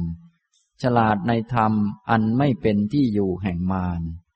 ฉลาดในเตภูมิกธรรมอันเป็นที่อยู่แห่งมัจจุ ฉลาดในธรรมอันไม่เป็นที่อยู่แห่งมัจจุ ชนเหล่าใดจักเข้าใจถ้อยคำของเรานั้น ว่าเป็นถ้อยคำที่ตนควรฟัง ควรเชื่อ ความเข้าใจของชนเหล่านั้นจักเป็นไปเพื่อประโยชน์ เพื่อความสุข ตลอดกาลนาน พระผู้มีพระภาคผู้สุคตศาสดา ครั้นตรัสไวยากรณภาสิทธินี้แล้ว จึงได้ตรัสคาถาประพันธ์ต่อไปอีกว่า โลกนี้และโลกหน้า ตถาคต ผู้รู้ประกาศไว้ดีแล้ว ตถาคตผู้ตรัสรู้เอง ทราบชัดโลกทั้งปวงทั้งที่มารไปถึงได้ และที่มัจจุราชไปถึงไม่ได้ ด้วยความรู้ยิ่ง จึงได้เปิดประตูแห่งอมตะ เพื่อให้ถึงนิพพานอันเป็นแดนเกษม กระแสแห่งมารผู้มีใจบาปตถาคตตัดได้แล้วกำจัดได้แล้วกำราบได้แล้ว ภิกษุทั้งหลาย เธอทั้งหลายจงเป็นผู้มากด้วยความปราโมทปรารถนาธรรมอันเป็นแดนเกษมเถิด จูละ โคปาลสูตรที่สี่จบนะพระสูตรนี้ก็กล่าวถึง กลุ่มบุคคลห้าบุคคลที่เป็นผู้ที่ข้ามถึงฝั่งได้โดยสวัสดี อุปมาเหมือนโคห้ากลุ่ม โคห้าชนิดห้ากลุ่มด้วยกันที่ว่ายตัดกระแสแม่น้ำคงคา ถึงอีกฝั่งได้โดยสวัสดี ที่กลุ่มโคเหล่านั้นว่ายตัดกระแสน้ำไป ได้โดยสวัสดีไม่ตาย ในแม่น้ำคงคาก็เป็นเพราะว่า นายโคบานนั้นเขาเป็นคนฉลาด แต่ถ้านายโคบานไม่ฉลาดแล้ว ไปว่ายน้ำทำตามนายโคบานนั้น ไปเชื่อนายโคบานนั้น โคก็ตายพอดี ตายในน้ำนั่นแหละนะฉะนั้นก็เหมือนกับสมณพราหมณ์ต่างๆ ผู้ที่สอนเรื่องนั้นบ้าง เรื่องนี้บ้าง วิชาโน้นบ้าง วิชานี้บ้าง ในโลกซึ่งมีมากมายนะ ซึ่งวิชาเหล่านั้นก็คืออวิชชานั่นเอง มีวิชาอะไรบ้างเยอะแยะในโลกนี้ ท่านทั้งหลายก็คงไปเรียนมาเยอะแยะแล้ว เขาก็ว่าวิชานั้นจะดีวิชานี้จะช่วยให้เรามีความสุข ช่วยให้รอดปลอดภัยท้ายที่สุดก็ไม่รอดสักคน พากันเวียนว่ายตายเกิดกันไป ที่เป็นเช่นนั้นก็เพราะว่าไปสำคัญว่า วิชาเหล่านั้นควรเชื่อควรเรียนควรทำตาม นะโดยเฉพาะพิธีกรรมต่างๆ ที่เป็นของมงคลตื่นข่าวเยอะแยะมากมาย พวกเราก็เลยตกอยู่ในวังวนของวัฏฏะสงสาร ก็เลยน่าสงสารวนเวียนกันใหญ่ เหมือนกับโคที่ไปเชื่อนายโคบานแล้วก็ไปตายอยู่ในกลางวังวนของแม่น้ำคงคานั่นเองนะฉะนั้น ถ้าคนใดที่ไปสำคัญคำของคนที่ไม่รู้นั้นว่าควรฟังควรเชื่อ ความเข้าใจของชนเหล่านั้นจะเป็นไปเพื่อสิ่งมิใช่ประโยชน์เพื่อความทุกข์ตลอดกาลนานนะถ้าท่านยังสำคัญว่าคำของหมอดูควรเชื่อ คนนั้นทักควรเชื่อ คนนี้ทักควรเชื่อ บางคนแค่จิ้งจกทักก็ยังเชื่อเลย อันนี้ก็ เป็นไปเพื่อสิ่งไม่ใช่ประโยชน์ เพื่อความทุกข์ตลอดกาลนาน เพราะว่าท่านต้องเกิดอีก และก็ต้องมีทุกข์ที่ติดมากับความเกิด ไม่ว่ามันจะดูดีขนาดไหนหรือได้ดีอะไรขนาดไหน แต่ก็เกิดใหม่ก็ทุกข์อีกแหละวนไปวนมาอย่างนั้นนะฉะนั้นท่านทั้งหลายจะต้องเข้าใจเรื่องนี้ให้แม่นๆนะส่วนอีกกลุ่มหนึ่งก็อุปมาเหมือนกับนายโคบาลผู้ฉลาด แล้วก็พาโคห้ากลุ่มนี้ ข้ามไปถึงฝั่งโน้นได้โดยสวัสดีนะโคห้ากลุ่มนั้นมีอะไรบ้าง ก็มีโคที่เป็นจ่าฝูง นี่กลุ่มที่หนึ่งกลุ่มที่สองก็เป็นเหล่าโคที่มีกำลังและโคที่ฝึกไว้ดีแล้ว กลุ่มที่สามก็เหล่าโคหนุ่มและโคสาว กลุ่มที่สี่เหล่าลูกโคที่มีกำลังน้อย และกลุ่มที่ห้าลูกโคเล็ก ที่เกิดในวันนั้นนะมีอยู่ห้ากลุ่ม ถ้านายโคบาลเขาฉลาดเขาก็จะค่อยๆพาไป ทั้งห้ากลุ่มนี้ก็จะถึงฝั่งได้โดยสวัสดีนะส่วนจะถึงไวถึงช้าถึงอย่างไรนี้ก็ค่อยว่ากัน นายโคบาลฉลาดก็ยังไงก็พาไป ข้ามไปได้นะเหมือนกับพระพุทธเจ้าของเราพระองค์เป็นผู้ที่ฉลาดในธรรมะทั้งหลาย ฉลาดในโลกนี้คือ ในความเป็นมนุษย์นี้ว่ามาเพราะเหตุเพราะปัจจัยอะไร ฉลาดในโลกหน้าโลกอื่นๆ การเป็นสัตว์ชนิดต่างๆ นี้เป็นไปเพราะเหตุเพราะปัจจัยอะไรนะเป็นเทวนาเป็นพรหมเนี่ยถ้าเราได้มาฟังคำสอนของพระพุทธเจ้า เราก็จะไม่งงว่าเทวดามันยังไง พรหมมันยังไง มันพอกันกับเราอย่างไร และชีวิตแบบไหนเป็นชีวิตประเสริฐนะ ไม่ใช่ชีวิตเทวดามันประเสริฐ หรือชีวิตพรหมมันประเสริฐ แต่ชีวิตที่ประกอบด้วยปัญญา เป็นพุทธะเป็นผู้รู้นี้ประเสริฐเนี่ยถ้าได้ฟังพระพุทธเจ้าก็จะเข้าใจ เพราะพระพุทธเจ้าของเราเป็นผู้ฉลาดในโลกนี้ ฉลาดในโลกหน้า ฉลาดในธรรมะอันเป็นที่อยู่ของมารรูปนามขันห้าพวกนี้เป็นที่อยู่ของมารที่อยู่ของความตายของความเกิด ส่วนนิพพานเป็นธรรมะที่ไม่เป็นที่อยู่ของมารพระองค์ทราบชัดก็มาบอกพวกเราไว้ แล้วก็บอกประตูอมตะ คืออริยมรรคมีองค์แปดประการ บอกเอาไว้อย่างชัดเจนนะชนเหล่าใดที่เข้าใจถ้อยคำของพระพุทธเจ้าว่าเป็นคำที่ควรฟังควรเชื่อ ความเข้าใจนั้นก็จะเป็นไปเพื่อประโยชน์เพื่อความสุข ตลอดกาลนานอย่างนี้นะครับ ฉะนั้นท่านทั้งหลายก็ถ้าได้มีศรัทธา เชื่อปัญญาตรัสรู้ของพระพุทธเจ้า แล้วก็มีความเห็นถูกต้องว่าถ้อยคำของพระพุทธเจ้านั้นเป็นสิ่งที่ควรฟัง ควรเชื่อ อันนี้ก็จะเป็นไปเพื่อประโยชน์ แก่ท่านทั้งหลาย ตลอดกาลนานนะทีนี้เมื่อได้มาทำตามคำสอนของพระพุทธเจ้าก็จะพากัน ว่ายตัดกระแสวัฏฏะสงสาร ข้ามไปถึงฝั่งได้ โดยสวัสดี ซึ่งมีอยู่ห้ากลุ่มนะฉะนั้นผมจึงได้กล่าวว่ากลุ่มที่หกเนี่ย ถึงแม้จะมีความรักในพระพุทธเจ้า ไปสวรรค์นี่ก็ยังไม่ปลอดภัย เพราะสวรรค์นั้นมันมีอายุจำกัดนะที่ปลอดภัยก็มีอยู่ห้ากลุ่มด้วยกัน อุปมาเหมือนกับกลุ่มโคห้ากลุ่มนี้แหละนะห้ากลุ่มอะไรบ้าง ก็คือพระอรหันต์นี้เปรียบเหมือนกับเหล่าโคที่เป็นจ่าฝูง เป็นผู้นำฝูง อันนี้คงไม่ต้องห่วงท่านแหละ มีกำลังเยอะเป็นโคจ่าฝูงนะพระอรหันต์นะต่อมาพระอนาคามีอุปมาเหมือนกับเหล่าโคที่มีกำลัง และโคที่ฝึกไว้ดีแล้ว โคที่ฝึกไว้ดีแล้วเนี่ยท่านจะไม่ติดข้องกับวัตถุกรรมต่างๆ ในโลกนี้ ส่วนผู้ที่ยังไม่ได้ฝึกก็จะยินดียินร้ายต่อโลกอะไรวนเวียนอยู่นะอย่างนี้นะโคที่มีกำลังและฝึกเอาไว้ดีแล้ว ก็เป็นอนาคามี ก็จะไปเกิดพรหมโลกและปรินิพานในที่นั้น ต่อมาพระสกทาคามีที่ละสัญญต์เบื้องต่ำสามประการได้แล้ว และทำราคะโทสะโมหะให้เบาบาง ก็เหมือนกับเหล่าโคหนุ่มและโคสาว โคหนุ่มโคสาวก็กำลังก็เยอะก็เป็นพระสกทาคามี ส่วนพระโสดาบันที่ละสัญญาสามประการ ละสักกายทิฏฐิวิจิกิจฉาสีลปตะปรามาตได้แล้ว เป็นผู้ไม่มีทางตกต่ำ มีความแน่นอน ที่จะสำเร็จสัมโพธิในวันข้างหน้า ท่านนี้ก็อุปมาเหมือน เหล่าลูกโคที่มีกำลังน้อย นะพระโสดาบันเหมือนกับลูกโคที่มีกำลังน้อยนะฉะนั้นถ้ามีกำลังน้อยก็เอาเท่านี้ไปก่อน แต่ว่าก็จะข้ามถึงฝั่งได้โดยสวัสดีเช่นเดียวกัน โดยอาศัยนายโคบาลที่ท่านฉลาพาไป อย่างนี้ทำนองนี้ แล้วก็ยังมีอีกกลุ่มหนึ่ง ก็คือท่านที่เป็นธรรมานุสารีกับศรัทธานุสารี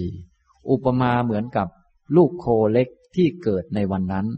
ลอยไปตามเสียงโคที่เป็นแม่ท่านนี้จะต้องอาศัย การน้อมนำจิตให้เชื่อถือในอริยมรรคมีองค์แปดเนื่องจากว่าจิตมันยังไม่รวมลงในนี้ ต้องบอกต้องเตือนตนเองให้อยู่ในนี้ โดยอาศัยปัญญา หรือโดยอาศัยศรัทธา จึงเรียกว่า ธรรมานุสารี กับศรัทธานุสารี อุปมาเหมือนกับ ลูกโคเล็กที่เกิดในวันนั้น แล้วก็ลอยไปตามเสียงโคที่เป็นแม่นะก็ฟังทำดีๆไว้ แล้วก็ลอยไปตามเสียงนั้นทำตามนั้น เราเข้าใจแล้ว ทางที่ทำให้ถึงนิพพานคืออริยมรรคมีองค์แปดก็มาทำฝึกอยู่ในนี้นะอย่าให้ใจมันไปทางอื่น มีเสียงไว้เสมอ แต่พระโสดาบันเนี่ยท่านมีจิตอย่างลงแล้วก็ไม่ต้องมีเสียงบอกแล้ว ท่านทำตามได้เต็มที่นะ ส่วนผู้ที่เป็นธรรมานุสารีกับศรัทธานุสารีนี้ เนื่องจากจิตยังไม่ลงในนี้เต็มที่ก็ต้องใช้เสียงบอกเอา เตือนตนเอง ใช้ปัญญาบอกหรือว่าใช้ศรัทธานี้บอกก็ได้นะอย่างนี้ ถ้าปัญญามากก็ใช้ปัญญาของตนเองนั้นบอก ว่า เออนี่นี่ทุกต้องกำหนดรู้นะ เราต้องเจริญสัมมาทิฏฐิ สัมมาสังกัปปะข้อนี้ข้อนี้เจอเหตุการณ์นี้ต้องเจริญอยู่ในมรรคนะ ต้องเดินตามมรรค อันนี้ใช้ปัญญาบอกก็ได้ หรือว่าถ้าปัญญาไม่ค่อยมีก็ใช้ศรัทธาเชื่อพระพุทธเจ้า พระพุทธเจ้าบอกว่าอย่างนี้นะ ข้อนี้พระพุทธเจ้าบอกว่าอย่างนี้ ข้อนี้พระพุทธเจ้าบอกว่าอย่างนี้ ก็ในแปดข้อนั่นแหละ ให้รวบรวมจิตลงไปในนั้นนะแล้วก็ทำฝึกหัดอยู่แต่ในนั้น แล้วท้ายที่สุดก็จะได้ไปถึงฝั่งโดยสวัสดีเช่นเดียวกันนะอย่างนี้นะครับ ฉะนั้นท่านทั้งหลายที่ได้มีโอกาสมาฟังธรรม ได้ฟังคำสอนของพระพุทธเจ้าก็อย่าลืมพากันฝึก ให้ดำเนินไปในอริยมรรคมีองค์แปดถ้าจิตยังไม่ลงนี่ก็ต้องใช้ปัญญาบอกตนเอง ถ้าปัญญาไม่มีก็ต้องใช้ศรัทธา เชื่อปัญญาตรัสรู้ของพระพุทธเจ้า ไปเรียนคำสอนของพระพุทธเจ้ามาแล้วก็บอกตัวเอง ให้ปฏิบัติอยู่แต่ในอริยมรรค อย่าออกนอกแนวทางนี้ เพราะว่าถ้าออกนอกแนวทาง เดี๋ยวจะจมในวัฏฏะสงสาร มันวุ่นวายนะอย่างนี้นะครับ ฉะนั้นถ้ายังไม่มีกำลังเป็นโคน้อยๆที่เกิดในวันนั้น ก็อย่าลืมตามเสียงแม่ไปก็แล้วกันนะมีเสียงแม่ดีๆนะไม่ใช่ไปพูดเองนะห้ามพูดเองพวกเรามีแต่พูดเองนะมีแต่โอ้ยอันโน้นอันนี้ไปตัดสินโน่น ตัดสินนี่มั่วไปหมดนะ ฉะนั้นผู้ที่มีกำลังพอจะตัดสินอะไรได้เองต้องเป็นระดับโสดาบัน เนื่องจากจิตของท่านนั้น อย่างลงสู่อริยมรรคแล้ว ท่านรู้อะไรควรทำอะไรไม่ควรทำหมดแล้ว ส่วนพวกปุถุชนเราเนี่ยต้องใช้หลักธรรมเข้ามาวางกรอบนะเดี๋ยวจะไปเพี้ยนอยู่เรื่อย ไอ้หมอนั่นมาด่าเราเราก็สมควรไปด่ามัน นี่ก็เพี้ยนไปจนจมวัฏฏะสงสารมานานแล้วนะติดข้องโน่นนี่อะไรเยอะแยะนะ นี่เป็นของเราเราก็มีสิทธิ์ที่จะทำอะไรกับอันนี้ก็ได้ นี่ก็ เดี๋ยวก็เพี้ยนไปอีกนะแต่ถ้าเป็นพระโสดาบันท่านไม่มีเพี้ยนแล้วท่านรู้อะไร ควรทำอะไรไม่ควรทำหมดแล้ว ท่านก็คิดพิจารณาได้นะส่วนพวกปุถุชนเนี่ยรู้สึกคิดพิจารณาอะไรรู้สึกจะเพี้ยนไปหมด ก็เลยต้องมีเสียง มีเสียงของธรรมะนั้นบอกไว้ ถ้าจะพิจารณาอะไรก็พิจารณาให้มันลงกับธรรมะให้ได้นะท่านบอกให้ อะไรก็ให้เอาตามนั้นนะหลักๆของข้อปฏิบัติก็ได้เรียนไปแล้ว คือเรื่องอริยมรรคมีองค์แปดเรื่องสติปัฏฐานสี่ก็ได้บรรยายไปเยอะแล้วนะอันนั้นแหละก็เอามาฝึกมาหัดกัน ให้มันครบถ้วนอย่างนี้นะครับ อันนี้ วันนี้ก่อนที่จะพูดเรื่องเกี่ยวกับ พระโสดาบันก็เลยพูด ครอบคลุมให้รู้จัก ผู้ที่จะได้รับประโยชน์จากธรรมวินัยนี้ซึ่งมีอยู่หกกลุ่มนะกลุ่มที่หนึ่งก็คือ พระอรหันต์กลุ่มที่สองพระอนาคามี กลุ่มที่สามพระสกทาคามี กลุ่มที่สี่พระโสดาบัน กลุ่มที่ห้าเป็นธรรมานุสารีกับสัทธานุสารี กลุ่มที่หกก็คือเป็นผู้ที่รักในพระพุทธเจ้า ก็จะเป็นผู้ที่มีสวรรค์เป็นที่ไปในเบื้องหน้าทุกคนไปนะ อย่างนี้ แต่ว่าการไปสวรรค์มันก็มีอายุจำกัดเลยไม่แน่ไม่นอน ยังข้ามไม่ได้ฉะนั้นยังเหลือผู้ที่ข้ามได้ห้ากลุ่มเท่านั้นเองห้ากลุ่มนะทีนี้ถ้าจะเป็นผู้แน่นอนในตอนนั้นจริง ๆ ก็ต้องเป็นพระโสดาบัน แต่ถ้ายังไม่เป็นก็ให้ตามเสียงของธรรมะไป โดยธรรมานุสารี หรือสัทธานุสารี สักหน่อยก็จะได้บรรลุเป็นพระโสดาบันต่อไป อย่างนี้นะครับ ฉะนั้นต่อไปก็จะกล่าวถึงลักษณะของพระโสดาบันนะอันนี้อย่างที่ผมได้เกริ่นไว้ว่า เพื่อให้การบรรยายหรือว่าการพูดมันเป็นเรื่องเป็นราวบ้างก็จะพูดให้ มีประเด็นอยู่สามประเด็นด้วยกัน ก็คือประเด็นที่หนึ่งพูดลักษณะและคุณสมบัติของพระโสดาบัน อันที่สองก็พูดคุณนประโยชน์และอานิสงค์ของความเป็นโสดาบัน อันที่สามพูดวิธีปฏิบัติ เพื่อจะให้เป็นพระโสดาบันนะเบื้องต้นก็ จะพูดลักษณะและคุณสมบัติของพระโสดาบันก่อนนะเบื้องต้นก็ต้องรู้จักพระโสดาบันว่าท่านเป็นใคร ผมจะอ่านพระสูตรหนึ่งให้ฟังก็จะได้ข้อสรุปนะครับ ในสังยุตตนิกายมหาวารวักตุติยสารีปุตตสูตร ข้อหนึ่งพันหนึ่งครั้งนั้นท่านพระสารีบุตรเข้าไปเฝ้าพระผู้มีพระภาคถึงที่ประทับ ถวายอภิวาทแล้วนั่งณที่สมควร พระผู้มีพระภาคได้ตรัสถามท่านพระสารีบุตร ดังนี้ว่า สารีบุตร ที่เรียกว่า องค์เครื่องบรรลุโสดา องค์เครื่องบรรลุโสดา องค์เครื่องบรรลุโสดาเป็นอย่างไร ท่านพระสารีบุตรทูลตอบว่า ข้าแต่พระองค์ผู้เจริญ สัพปุริสะสังเสวะ คือการคบหาสัตบุรุษ เป็นองค์เครื่องบรรลุโสดา สัตธรรมมัสวนะคือการฟังพระสัตธรรม เป็นองค์เครื่องบรรลุโสดา โยนิโสมนสิการะ คือการมนสิการโดยแยบคาย เป็นองค์เครื่องบรรลุโสดา ธรรมานุธรรมปฏิปัติ คือการปฏิบัติธรรมสมควรแก่ธรรม เป็นองค์เครื่องบรรลุโสดา พระผู้มีพระภาคตรัสว่า ดีละ ดีละสารีบุตร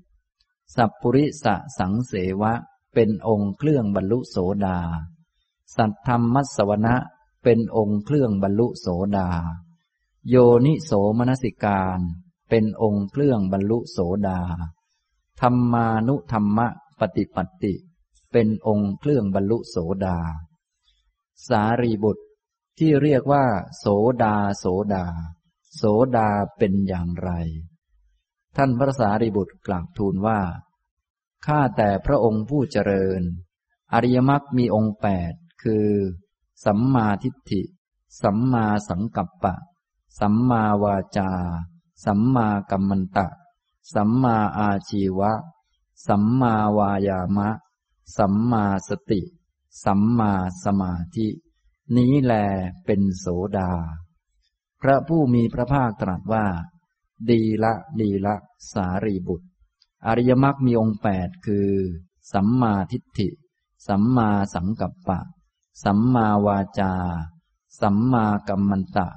สัมมาอาชีวะ สัมมาวายามะ สัมมาสติ สัมมาสมาธิ นี้แลเป็นโสดา สารีบุตร ที่เรียกว่าบุคคล ผู้บรรลุโสดาคือใคร ท่านพระสารีบุตรกราบทูลว่า ข้าแต่พระองค์ผู้เจริญ ผู้ใดประกอบด้วยอริยมรรคมีองค์แปดนี้ ผู้นี้เรียกว่า ผู้บรรลุโสดา ท่านผู้นี้มีชื่ออย่างนี้ มีโคดอย่างนี้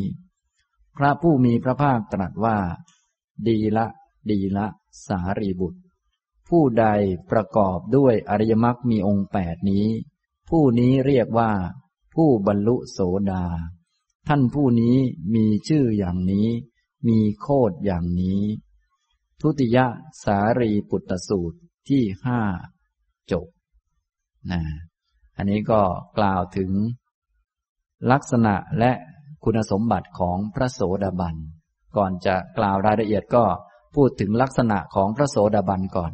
เพราะว่าคำว่าโสดาบันนี้ก็เป็นคำสมมุติ และคำสมมุตินี้เรียกชื่อใคร เรียกใครนะทีนี้คำว่าโสดาบันนี้เป็นคำไทย มาจากภาษาบาลีว่า โสตาปันโนนะซึ่ง เป็นคำที่ผสมกันอยู่ มาจากคำว่า โสตะบวกกับอาปันโน โสตะ โสตะ แปลว่ากระแสนะโสตะ โสตะ เนี่ย แปลว่ากระแส อาปันโน แปลว่า ผู้เข้าถึง ผู้บรรลุ ผู้ประกอบนะเรียกว่า โสตาปันโน ถ้าแปลตามตัวหนังสือก็แปลว่าพูดถึงโสตะ ผู้บรรลุโสตะ หรือผู้บรรลุกระแสพูดถึงกระแส อย่างนี้ก็ได้ นี่ก็เป็นตามตัวพยัญชนะตัวหนังสือนะแต่ทีนี้เมื่อว่าถึงการขยายความโดยอัฏฐะเข้าไป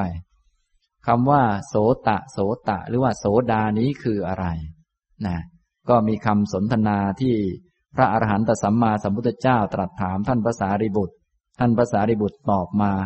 แล้วพระพุทธองค์ก็รับรองว่าถูกต้องอย่างนั้นแหละ ดีละ ดีละ ถูกต้องแล้ว ถูกต้องแล้ว ก็คือคำว่า โสดา โสดา โสตะ โสตะ เนี่ย โสตา โสตา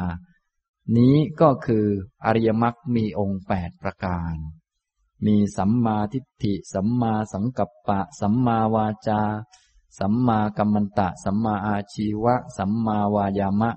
สัมมาสติ สัมมาสมาธิ อันนี้คือ โสตะ ที่แปลว่ากระแสนะเพื่อให้เข้าใจลักษณะของกระแสตรงนี้ชัดเจน เราก็ให้เข้าใจคำว่ากระแสที่ในตามคำสอนของพระพุทธเจ้าให้ครอบคลุมนะคำว่าโสตะโสตะปกติจะใช้อยู่สองความหมายหรือสองลักษณะที่พูดถึงตัวธรรมะ อันที่หนึ่งก็คือเป็นกระแสทางโลก กระแสอันนี้ก็คือเป็นชื่อของตัณหา ตัณหาเป็นเหตุให้เกิดทุกข์ พวกเราโดยทั่วไปก็ถูกตัณหาท่วมทับแล้วก็ไหลไปตามกระแส เลยงัวหัวไม่ขึ้นนะตอนนี้ไม่รู้งงขึ้นหรือยังก็ยังไม่รู้นะนะ บางคนก็ง่ขึ้นมาหน่อยหนึ่งแล้วลงไปใหม่นะโผล่พลุบพลุบโผล่โผล่ส่วนใหญ่จะโผล่สักห้านาที นอกนั้นพลุบหมดเลย อย่างนี้ก็แล้วแต่นะตัวกระแสที่ท่วมทับหมู่สัตว์ให้วุ่นวายทำกรรมเพื่อตัวตนเพื่อของตน พากันเวียนว่ายตายเกิด เป็นก้อนทุกวนเวียนหมุนไป อันนี้ก็คือตัณหานะกระแสเหล่าใดมีอยู่ในโลก กระแสนั้นก็คือกระแสตัณหานะถ้าพูดในแง่นี้ก็จะพูดตามชื่อว่า เป็นกระแสโลกก็ได้นะกระแสตัณหา นี่ก็ใช้คำว่า โสตะเหมือนกันนะ ทีนี้คำสอนของพระพุทธเจ้าที่พระองค์ตรัสเอาไว้เป็นข้อปฏิบัติต่างๆ ให้เราฝึกหัดปฏิบัติตามนั้น เป็นธรรมะที่สวนกระแสคำว่าสวนกระแสนี้หมายถึงสวนกระแสโลก เป็นกระแสของธรรมะ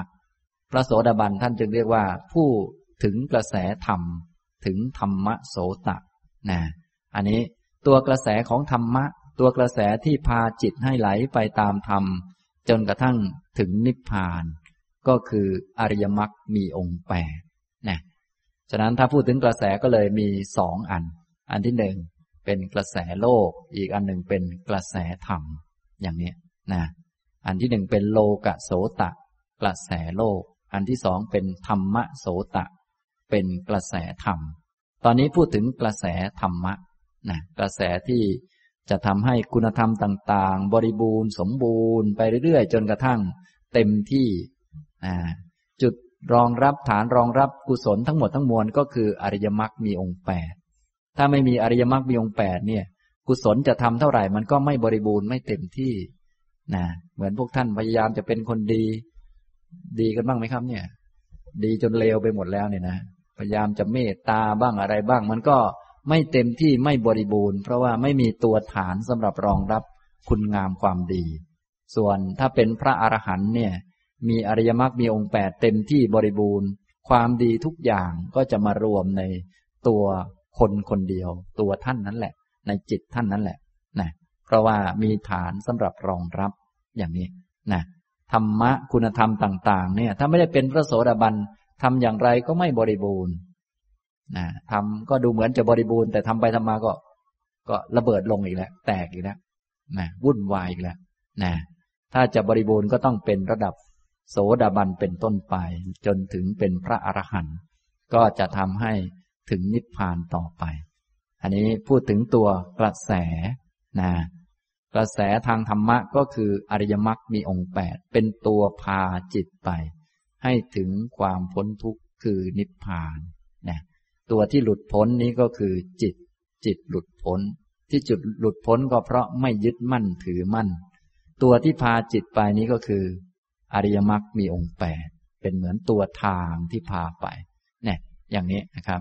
ตัวที่ถึงนิพพานนี้ก็คือ จิต ถึงความดับสนิทอย่างแท้จริงนะถึงนิพพานจิตจึงจะดับลงได้ เพราะจิตมันไม่เกิดมันไม่ตาย มีแต่เกิดและดับนะด้วยความถี่ที่เท่าเดิมของมันไปเรื่อย ถ้าไม่ถึงนิพพาน ไม่มีตัวพามันให้ถึงนิพพาน มันก็ไม่มีวันตาย มันดับแต่มันไม่ตาย มันก็เกิดใหม่ อย่างนี้เหมือนพวกเรา ถึงแม้จะตายลง แต่ก็เกิดใหม่ไปเรื่อย เพราะจิตมันไม่ตายทำยังไงมันก็ไม่ตาย มีวิธีเดียวที่มันจะตาย จะดับสนิทไม่เกิดอีก ก็คือให้มันถึงนิพพานเนี่ยอย่างนี้ ตัวที่ทำให้ถึง ตัวทางที่ทำให้มันถึง นี้ก็คืออริยมรรคมีองค์แปดไม่อย่างนั้นท่านจะไปหาวิธีอื่นทางอื่นยังไง มันก็วนอยู่อย่างเงี้ยวนไป พอถึงวันก็อะแก่ก็ร่างกายก็พังลงตายลง แล้วก็เกิดใหม่ได้ร่างใหม่ แล้วก็พังใหม่ แต่มันไม่ตายสักทีนะจิตเนี่ย มันก็เกิดดับเกิดดับไปอย่างนั้นเสมอมา จนกระทั่งถึงทุกวันนี้ ท่านเลยเรียกว่ามันเป็นกระแส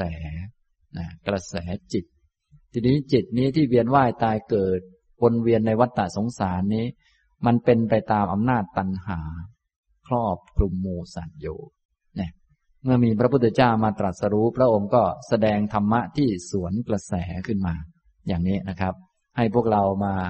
มีความรู้ลุกขึ้นยืนแล้วก็เดินไปตามทาง ที่พระพุทธเจ้าตรัสเอาไว้ เป็นอีกกระแสหนึ่งที่จะนำไปสู่ความพ้นทุกข์คือพระนิพพาน ได้แก่อริยมรรคมีองค์แปดประการ อย่างนี้ ฉะนั้นถ้าเป็นกระแสโลกนี้คือตัณหา ทำตามความไม่รู้นึกว่ามีตัวตนรักตัวตนทำเพื่อตัวตนทำพิธีต่างๆ ให้มันเป็นกรรม เวียนว่ายตายเกิด ส่วนกระแสนิพพานก็เริ่มจากสัมมาทิฏฐิ มีความเห็นถูกต้องว่ามีแต่ทุกข์ไม่มีตัวตน จะทำกี่พิธีมันก็ไม่เปลี่ยนทุกข์ทุกข์ก็ยังเป็นทุกข์อยู่อย่างนั้นนะพวกท่านนั่งที่นี่ก็เป็นทุกข์ลุกขึ้นยืนก็เป็นทุกข์เหมือนเดิม อยู่ที่ไหนก็เป็นทุกข์เหมือนเดิม ไม่มีเปลี่ยน จะเปลี่ยนกี่ชื่อกี่หน้า ก็ยังเป็นทุกข์อยู่นะพวกท่านทั้งหลายนั่งนั่งอยู่นี้ก็เปลี่ยนมาหลายหน้าแล้ว เริ่มตั้งแต่หน้าเด็ก มาเป็นหน้าหนุ่มสาวติ่งตึง ตอนนี้หน้ายานไปแล้ว หายทุกข์กันหรือยังครับเนี่ย จนจะเป็นหน้าตายอยู่แล้ว ยังจะไม่หายทุกข์อยู่งั้นแหละก็วนอยู่อย่างนี้นะอันนี้ฉะนั้นไม่ว่าจะเปลี่ยนชื่อเกียเปลี่ยนกี่พิธี เปลี่ยนเจ้าพิธี เปลี่ยนวัดกี่วัดมันก็ไม่หายหรอกทุกข์นะ นะจึงต้องมีสัมมาทิฏฐิ ให้ถูกต้องว่ามันมีแต่ทุกข์ไม่มีตัวตน และมีเหตุเกิดทุกข์คือตัณหานั่นแหละ ต้องมาเดินมรรคจึงจะถึงนิพพาน แล้วก็ทำองค์มรรคให้มันบริบูรณ์ต่อต่อไป อย่างนี้ทำลองนี้นี่อริยมรรคมีองค์แปดจึงเป็นกระแสพาไปนิพพาน เป็นธรรมโสตะ เป็นกระแสธรรมนะผู้ที่เป็นพระโสดาบันก็คือผู้ที่มีจิตอย่างลงในอันนี้ ไม่ทำเพื่อตัวตนอีกต่อไปแล้ว มีความเห็นถูกต้อง ต่อไปก็พยายามคิดให้มันถูกต้อง คิดอันไหนที่ผิดก็รู้ว่าความคิดนี้มันผิด ก็ทำความเพียรเพื่อละเสียยังละไม่ได้ก็เพียรไปก่อนเพียรให้มันละ ความคิดไหนที่ถูกก็รู้ว่าความคิดมันถูก เป็นปฏิปทาเป็นหนึ่งในองค์มรรคก็เจริญให้มันมีขึ้น วาจากรรมันตะอาชีวะก็เหมือนกันก็ อันไหนไม่ดีก็ละไป อันไหนดีก็ทำขึ้น ไม่มีตัวไม่มีตนนะอย่างนี้ ถ้ามีสัมมาทิฏฐิมันก็จะทำได้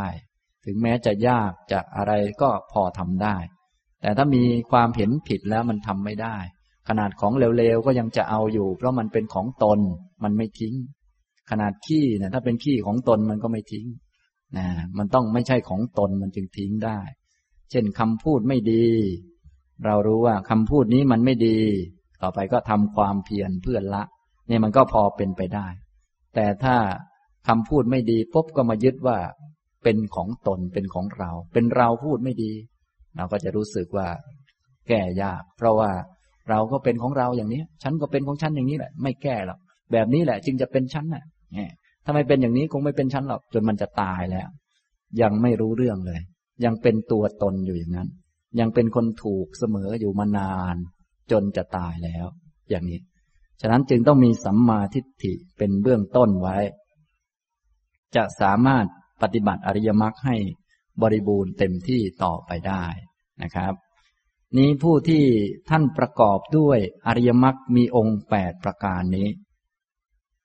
ผู้นี้เรียกว่าผู้บรรลุโสดา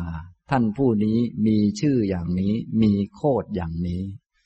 คำว่า โสดา โสดา โสตา โสตา โสตะ โสตะ นี้เป็นชื่อของอริยมรรคมีองค์แปดท่านผู้ที่ประกอบด้วยอริยมรรคมีองค์แปดยังลงสู่อริยมรรคมีองค์แปดมีอริยมรรคมีองค์แปดประกอบเข้ามาในจิต ในตัวของท่านนี่นะพูดแบบสมมุตินะเข้ามาในตัวของท่าน เป็นข้อประพฤติปฏิบัติของท่านนะผู้ที่มาถึงตรงเนี้ยเรียกว่า โสตาปันโน โสตาปันโน หรือพูดภาษาไทยเราก็ว่า โสดาบัน ผู้บรรลุ อาปันโนนี่แปลว่าบรรลุพูดถึง พูดถึงกระแส มาถึงทางแล้วมาถึงข้อปฏิบัติที่ถูกชัดเจนและข้อปฏิบัติอันนี้แหละ จะพาไปนิพพาน ถ้ายังไม่ถึงนี่มันก็วนไปก่อนมันก็วุ่นวายอยู่วนเวียนอยู่นะอย่างนี้ พระพุทธองค์จึงได้ตรัสถามท่านพระสารีบุตรว่า สารีบุตรที่เรียกว่าผู้บรรลุโสดาคือใคร ท่านพระสารีบุตรกราบทูลว่า ข้าแต่พระองค์ผู้เจริญ ผู้ใดประกอบด้วยอริยมรรคมีองค์แปดนี้ ผู้นี้เรียกว่า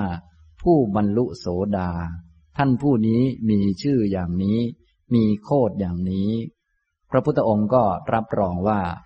ดีละดีละสารีบุตร ผู้ใดประกอบด้วยอริยมรรคมีองค์แปดนี้ ผู้นี้เรียกว่าผู้บรรลุโสดา ท่านผู้นี้มีชื่ออย่างนี้มีโคดอย่างนี้นะโสดาบันนี้เป็นชื่อเป็นสมมุติเฉยๆเป็นโคดที่ตั้งขึ้น แต่ตั้งขึ้นตามคุณธรรม ผู้ใดที่ประกอบด้วยอริยมรรคมีองแปดผู้นี้เรียกว่า โสดาบัน ท่านมีชื่ออย่างนี้ เหมือนท่านทั้งหลายตอนนี้ก็มีชื่อ แต่ไม่ได้ชื่อว่า โสดาบัน ชื่อของท่านนั่นแหละ ไม่ได้ติดมาพร้อมกับ การเกิด มาจดเอาที่อำเภอนายอำเภอเขาจดให้ก็ตั้งเอาเองนะตั้งเอาเอง แต่ทีนี้โสดาบันมันตั้งเอาเองไม่ได้ หรือว่าแม้จะตั้งเอาเองมันก็ไม่ได้เป็น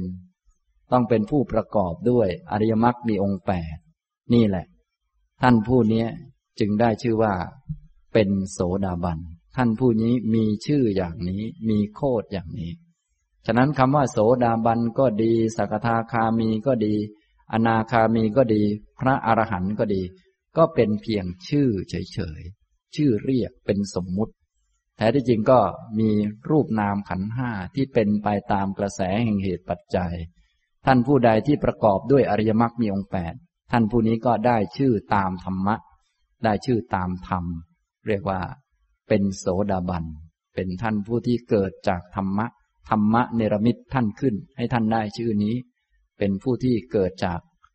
ปากของพระพุทธเจ้า เพราะพระพุทธเจ้าเป็นผู้ประกาศธรรมท่านจึงเรียกว่าเป็นบุตรที่เกิดจากโอทของพระพุทธเจ้า เป็นโอรส เป็นลูกของพระพุทธเจ้า เป็นกลุ่มที่ถูกนับเข้าในวงของศาสนานี้นะฉะนั้นถ้ายังไม่ได้เกิดในธรรมะของพระพุทธเจ้า ไม่ได้เป็นพระอริยเจ้าในศาสนานี้ก็ยังไม่ถูกนับเข้า ฉะนั้นถ้าท่านทั้งหลายต้องการเป็นสาวกของพระพุทธเจ้าโคดม ก็อย่าลืมพากันฝึก ฝึกหัดก็จะถูกนับเข้าบัญชีด้วยหนึ่งคนนะเป็นโสดาบันอย่างนี้ พอถูกนับเข้าบัญชีแล้วก็จบแล้ว ก็ไม่ต้องมีพระศาสดาไม่ต้องมีพระพุทธเจ้าองค์อื่น แล้วมีองค์เดียวก็พอแล้ว จบแล้วนะแต่ถ้ายังไม่ถูกนับเข้าในศาสนาของพระพุทธเจ้าพระองค์นี้ ก็ต้องวนเวียนต่อไป ไปพระพุทธเจ้าองค์อื่น ๆ หรือไม่ก็เวียนไปก่อน พอถึงเวลาก็เมื่อเป็นโสดาบันแล้วนั่นแหละ จึงจะถูกนับเข้าอย่างนี้ทำนองนี้นะครับ ฉะนั้นคำว่า โสดาบันก็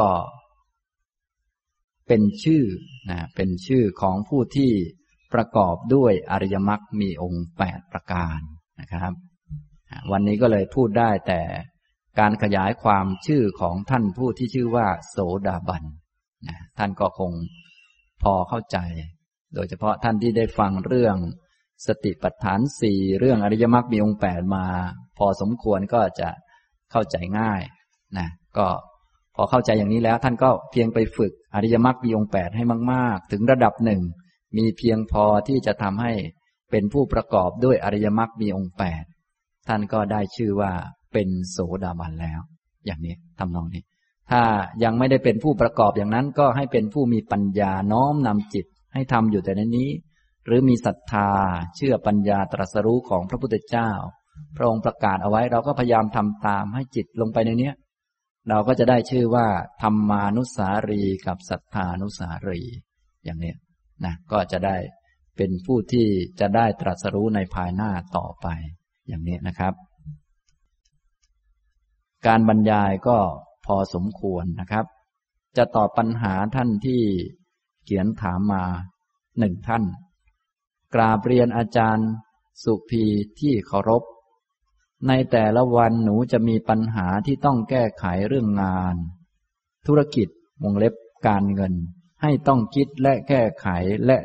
ทุกๆวัน หนูก็มีหน้าที่ต้องเจริญสติบำเพ็ญเพียรตามโพพิปักกิยธรรม คือมรรคแปดหนูควรปฏิบัติอย่างไรคะ เพื่อแก้ปัญหาเรื่องงานเรื่องส่วนตัว วงเล็บการเงินที่ไม่ค่อยประสบความสำเร็จ เพื่อให้สอดคล้องกับการปฏิบัติธรรม ตามมรรคแปดบางครั้งมุ่งสนใจปฏิบัติธรรมอย่างเดียว ก็ทำให้คิดไม่ออกในการแก้ปัญหาชีวิต หนูควรมีหลักธรรมข้อใดมาปฏิบัติคะ เพื่อแก้ปัญหาชีวิต รบกวนอาจารย์ช่วยแนะนำด้วยนะคะ ขอบคุณค่ะนะอันนี้ก็เกี่ยวกับชีวิตของแต่ละคนเนี่ยก็มีความหลากหลายมากมาย ท่านจะต้องฉลาดในการดำเนินชีวิต ถ้าฉลาดในการดำเนินชีวิตและดำเนินชีวิตอย่างถูกต้องตามที่พระพุทธเจ้าแสดงเอาไว้ ต้องการที่จะเป็นสาวกของพระพุทธเจ้า เชื่อพระพุทธเจ้า และดำเนินชีวิตให้ถูกต้อง การดำเนินชีวิตของท่านนั้น แม้จะไปทำงานก็ดี อยู่ที่บ้านก็ดีทำหน้าที่ให้ถูกต้องเป็นไปเพื่อขัดเกลากิเลส การปฏิบัติอย่างนั้นก็เรียกว่าปฏิบัติสัมมาอาชีวะนะฉะนั้นท่านต้องเข้าใจการปฏิบัติธรรมให้ดีๆ โดยส่วนใหญ่เราจะเข้าใจว่าการปฏิบัติธรรมเนี่ยก็ต้องมาเดินจงกรมมานั่งสมาธิ ตอนอยู่ที่บ้าน ดูแลลูก ดูแลสามี หรือว่าตอนไปทำงานจัดการเรื่องงานนั่น ก็เป็นอีกอย่างหนึ่ง อันนี้ก็ยังมีความเข้าใจเพี้ยนอยู่มากนะก็ต้องเข้าใจให้มันแม่น ให้มีสัมมาทิฏฐิ มีความเข้าใจถูกต้อง ความคิดจะได้ถูกต้อง ทีนี้ถ้าเรามีสัมมาทิฏฐิเข้าใจถูกต้องแล้วว่า ข้อปฏิบัติที่จะทำให้ถึงความพ้นทุกข์ถึงนิพพานคืออริยมรรคมีองแปดเราก็มาฝึก ฝึกอะไรได้ในระหว่างที่ทำงานก็ทำไปนะ ถ้ารับผิดชอบการงานดีทำหน้าที่ของตนให้เหมาะสม หาเงินมาเลี้ยงตนเลี้ยงครอบครัว โดยไม่คดโกง ที่ทำไปนี้ไม่ใช่เพื่อตัวตน แต่เพื่อให้กายนี้พอเป็นไปได้ ให้ชีวิตนี้พอเป็นไปได้ ให้ครอบครัวเราพอเป็นไปได้ ดูแลพ่อดูแลแม่ ดูแลลูก ดูแลกิจการต่างๆ ให้เหมาะสมนะ โดยเริ่มต้นจากการเป็นผู้มีสัมมาวาจา งดเว้นจากการพูดไม่ดี งดเว้นโกหก งดเว้นส่อเสียด งดเว้นคำหยาเพ้อเจ้องดเว้น อย่างนี้ได้แล้วก็เจริญสัมมาวาจา งดเว้นกายทุจริตแล้วก็เจริญสัมมากัมมันตะ งดเว้นฆ่าสัตว์ งดเว้นลักทรัพย์ งดเว้นประพฤติผิดในกาม อันนี้เป็นพื้นฐานของศีล แล้วก็มาดำเนินชีวิตให้มันถูก การดำเนินชีวิตให้ถูกทำหน้าที่ของตนเองให้ดีให้เหมาะสม อันนี้ท่านเรียกว่า สัมมาอาชีวะ อยู่ในครอบครัว ดูแลลูก เพราะเราเป็นแม่ก็ต้องดูแล จะทำตามใจตัวไม่ได้ ถ้าทำตามใจตัวเราก็อยากไปนั่งสมาธิให้มันเงียบๆแต่นี่ทำอย่างนั้นไม่ได้ เป็นแม่ก็ต้องดูแลลูกเป็นภรรยาก็ดูแลสามี เป็น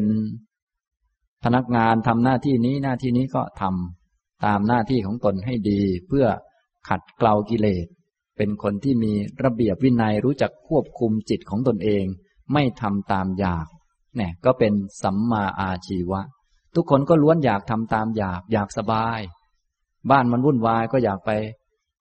วัดนั่งสมาธิจ้องหน้าหลวงพ่ออยู่ จ้องไปจ้องมาก็วุ่นวายก็อยากกลับบ้านเหมือนเดิมแหละวุ่นอยู่อย่างเงี้ยไม่รู้เรื่องรู้ราวสักที มันต้องเข้าใจ พระก็ต้องปฏิบัติอย่างพระจะมาทำอย่างโยมก็ไม่ได้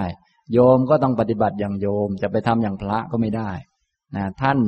เป็นคนมีงานทำก็ต้องปฏิบัติอย่างคนมีงานทำจะมาทำอย่างคนไม่มีงานทำหรือพวกตกงานก็ไม่ได้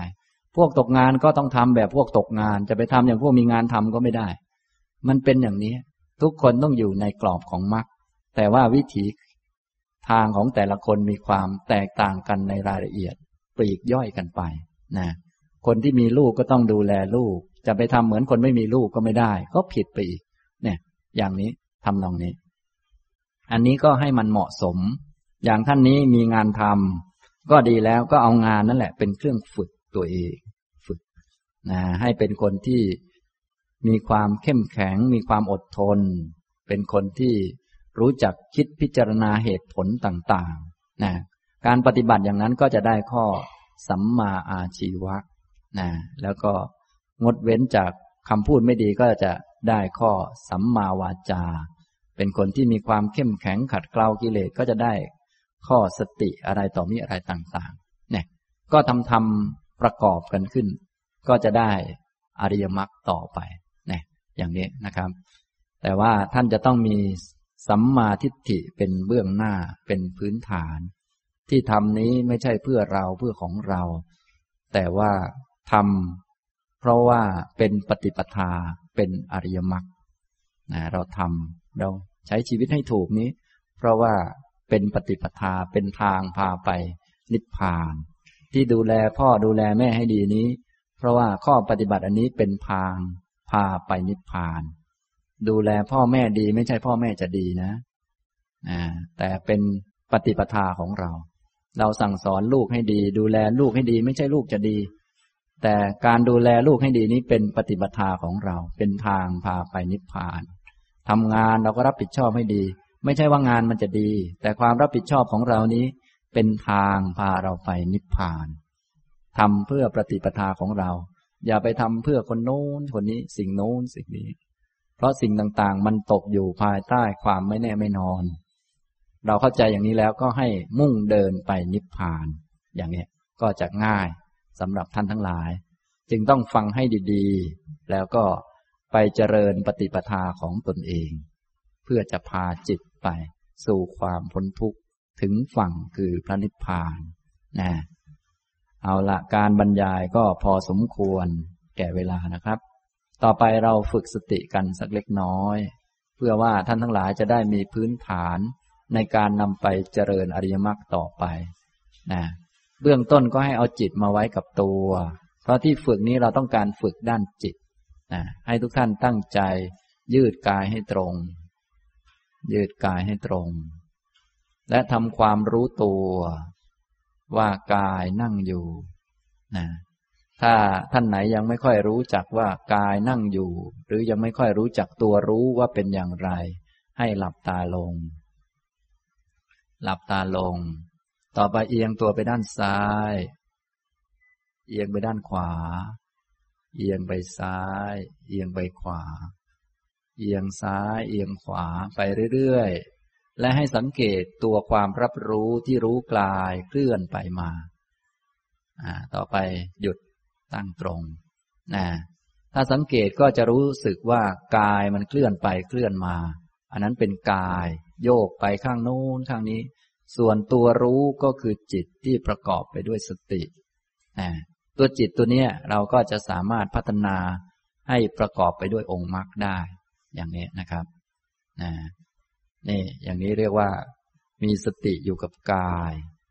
กายนั่งอยู่ให้รู้ว่านั่งอยู่ ลมหายใจเข้า รู้ว่าลมหายใจเข้า